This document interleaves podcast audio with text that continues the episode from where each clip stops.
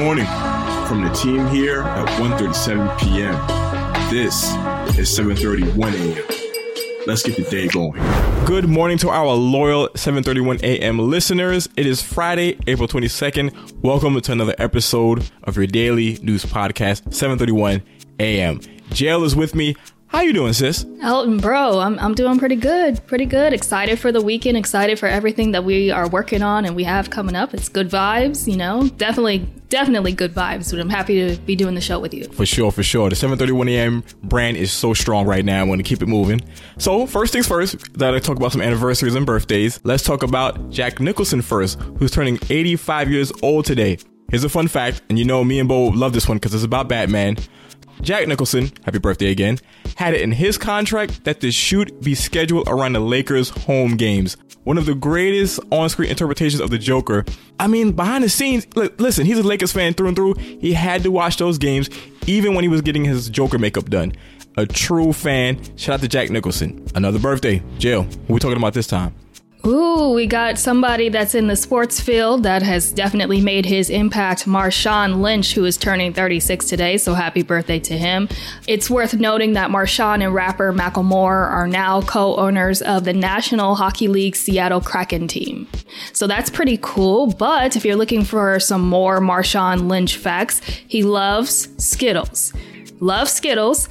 He used to make himself throw up before games and he used to drink any before games as well. So Marshawn is definitely very fun uh, uh, character, and of course, you know, he definitely brought the numbers in his in his NFL career. So happy birthday to him.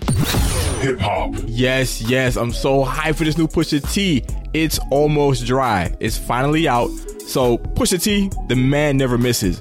I just know he came with another classic here. So I haven't listened to it just yet. Me, Bo, and Connor are big Pusha T fans, so we got to check it out and review it over the weekend and come back with you probably on Monday with a proper review. So far, the two singles he's released have been amazing. Diet Coke is such a tough tune. Plus, his track with Jay Z, which, if you haven't heard already, is called Neck and Wrist, is simply God's here. I cannot wait to hear the album in full and listen to those special guest features from the likes of Lil Uzi Vert, Kanye West, Kid Cudi, and Pharrell. Oh, dude, it's almost dry. It's gonna be amazing. I can, I just know it. Okay, we're gonna go for some like sad news in the movie verse right now. Entertainment. Spidey fans, got some bad news for you guys. So yesterday, the official Twitter page for the sequel to Into the Spider-Verse, titled Across the Spider-Verse, announced that the anticipated sequel is now delayed. So it was initially expected to drop in April of this year, then it was pushed to October of this year, and has now been pushed back to June 2nd, 2023. Now, that same tweet also confirmed the next sequel, Spider Man Across the Spider Verse Part 2, would arrive on April 8th, 2022. All these superhero movie just delays are killing me, but you know what? I'm willing to wait long enough. They're going to be great. Marvel right now and DC, they're going through some, you know, post pandemic changes as far as getting their movies into big movie theaters. We'll see what happens with the Spider Verse films. I hope they're amazing.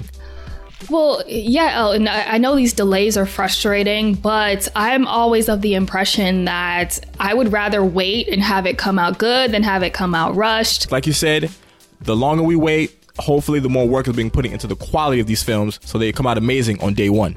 Jail. Big boxing news we got going on, right? Sports. Yeah, for sure. So this is courtesy of Bo. Thank you to him. He always looks out for us, even when he's not personally doing the show. So on Saturday, we have got Tyson Fury versus Dillian Whyte. Uh, Tyson Fury, who's also known as the Gypsy King, will be returning to the boxing ring and looks to defend his heavyweight title in his home of England.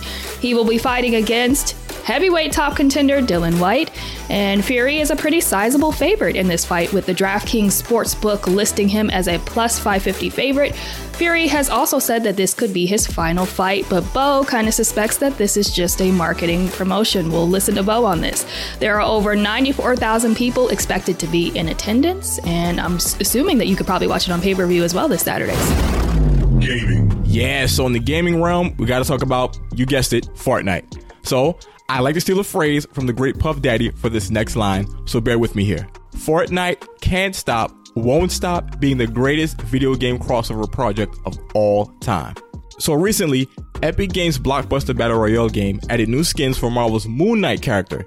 So now you can take a peek to the Fortnite item shop and cop the Moon Knight outfit, Moon Knight's cloak back bling and Crescent Dart's pickaxe item. But that's not all. If you love Fortnite and think Cash Rules Everything Around Me is the greatest hip hop acronym of all time, you're gonna love this next bit of news.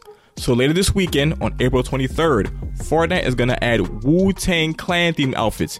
Yes, you heard me right. Wu Tang Clan and Fortnite are finally a thing. So one of those outfits is called the Throwback BG, while the other one is called the Bright Skin.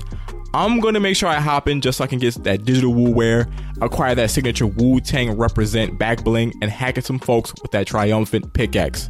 Remember, people, Wu Tang is for the children. Oh, Jay, I gotta ask.